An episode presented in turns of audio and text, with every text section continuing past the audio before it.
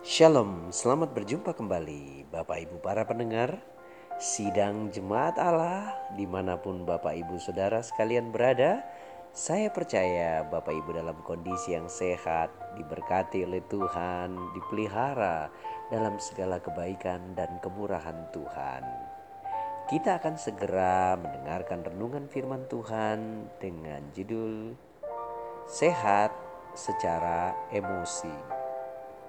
Teks kita terambil dalam Mazmur pasal 39 ayat 2 dan 3. Di situ dikatakan, Pikirku, aku hendak menjaga diriku supaya jangan aku berdosa dengan lidahku. Aku hendak menahan mulutku dengan kekang. Selama orang fasik masih ada di depanku. Aku keluh, aku diam, aku membisu aku juga aku jauh dari hal yang baik. Tetapi penderitaanku makin berat. Bapak Ibu, para pendengar yang dikasihi oleh Tuhan Yesus Kristus, ketika kita menjalani kehidupan kita, maka pasti ada gesekan antara sesama kita, baik lewat sikap, baik lewat tingkah laku, baik lewat perkataan, pasti ada di antara kita yang saling menyinggung satu dengan yang lainnya.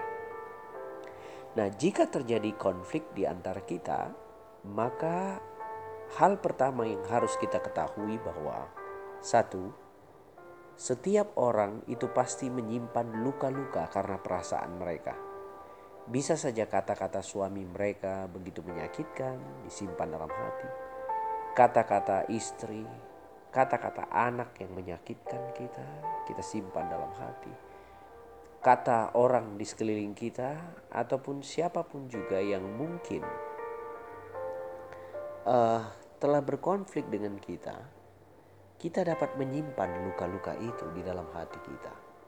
Mungkin maksud mereka bukanlah seperti yang kita pikirkan, atau mereka memang mungkin tidak ada maksud menyakiti kita, hanya berterus terang kepada kita dan belum tahu caranya bagaimana. Sehingga kita mesti sadar bahwa setiap kita pasti menyimpan luka-luka karena perasaan kita. Ya luka karena saudara kita menyakiti kita, mengata-ngatai kita dengan yang tidak pas, luka dengan para hamba Tuhan mungkin, yang secara tanpa sengaja menyinggung kita dari mimbar dan menyakiti hati kita. Atau mungkin rekan sekerja kita, pimpinan kita, anak buah kita, siapa pun juga bisa dapat melukai hati kita. Dan kita dapat menyimpan luka itu.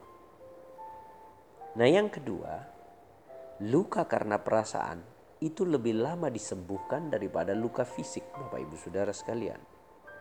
Ada luka di perasaan kita, maka sembuhnya itu lebih lama, diperlukan waktu. Nah, karena itu kita mesti belajar bagaimana sehat secara emosi. Sehingga setiap kali mengingat orang yang menyakiti kita, emosi kita jadi tidak beraturan. Kita garang, kita lampiaskan. Bahkan mungkin orangnya sudah dipanggil Tuhan.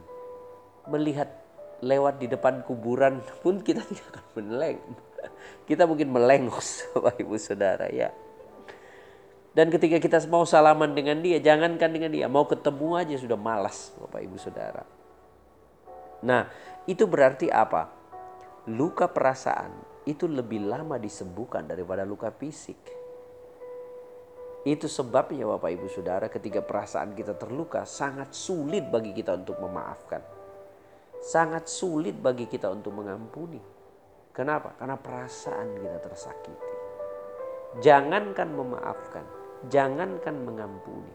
Melihat wajahnya pun aku sudah tak mau lagi. Ya Bapak Ibu Saudara.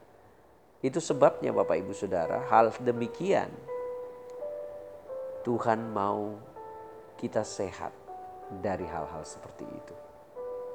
Nah, Bagaimana caranya supaya saya bisa sembuh atau pulih.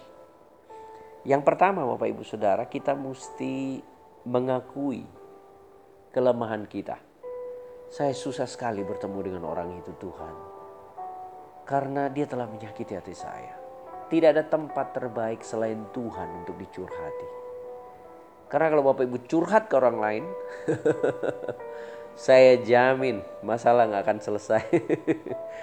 Bisa selesai kita dapat nasihat, dapat pertolongan. Tetapi uh, kita juga harus tahu bahwa orang lain belum tentu dapat dipegang kata-katanya, bukan? Karena itu ketika kita curhat ke orang lain kita pastikan siapa orang yang harus kita curhati. Karena tidak semua orang dapat menyimpan rahasia. Karena itu tempat terbaik dan rahasia kita khususnya sakit hati kita ini dapat bisa langsung terjawab oleh Tuhan lewat apa? Lewat kita mengungkapkan perasaan kita kepada Tuhan. Nah, seperti halnya Daud, Bapak Ibu Saudara. Hari ini dia berkata, Aku menahan mulutku dengan kekang. Selama orang fasik masih ada di depanku. Aku keluh, aku diam. Aku membisu, aku jauh dari hal yang baik. Nah, Bapak Ibu Saudara, kalau kita diamkan, tentu akan memberatkan kita. Nah, jalan terbaik yang pertama, mari kita ungkapkan perasaan kita kepada Allah. Katakan Tuhan, aku sulit mengampuni dia. Berat sekali dia. Apa yang dikerjakannya, apa yang dibikinnya itu sangat menyayat hati saya. Tuhan tolong saya. Beri saya kekuatan untuk mengampuni dan memaafkan. Bapak Ibu mengampuni itu butuh pengorbanan. Itulah sebabnya Allah menyerahkan anaknya untuk berdarah-darah dan bahkan mati di kayu salib supaya pengampunannya terjadi. Itu sebabnya kalau Bapak Ibu mengampuni, Bapak Ibu sedang berkorban. Nah, Bapak Ibu Saudara, sebenarnya pengampunan itu adalah untuk membersihkan diri kita dari luka. Kita menyerahkan diri kita ke dalam tangan Tuhan supaya kita dapat memaafkan. Berikutnya lagi, kita harus belajar untuk melepaskan dan membiarkan pergi segala hal-hal yang mungkin menyakiti kita. Karena menyimpan hal-hal yang menyakitkan dalam hati dan pikiran kita sama dengan kita sedang menyimpan sampah.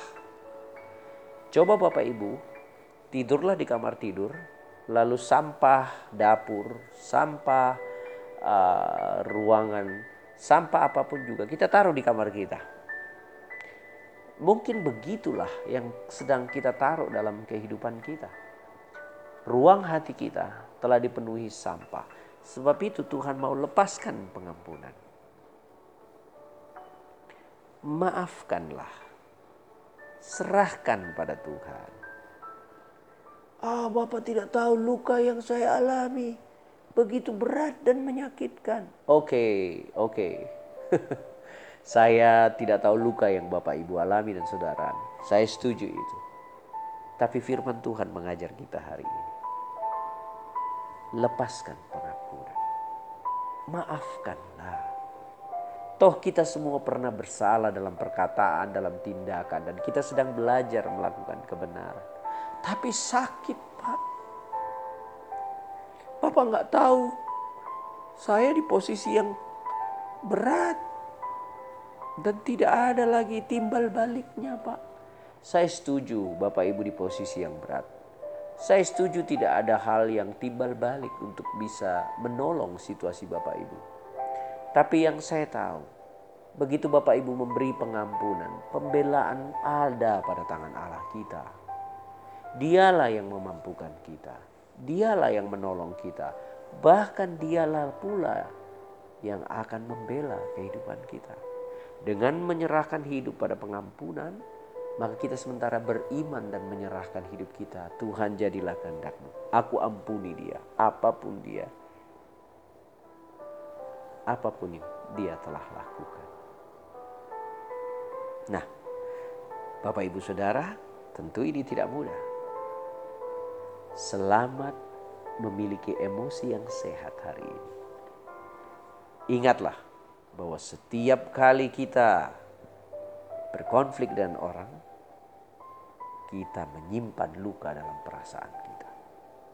Yang kedua, luka dan perasaan itu membutuhkan waktu lebih lama disembuhkan daripada luka fisik.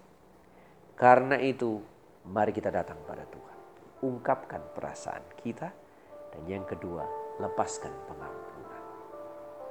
Selamat menjadi berkat Bapak Ibu Saudara sekalian. Tuhan Yesus memberkati. Shalom.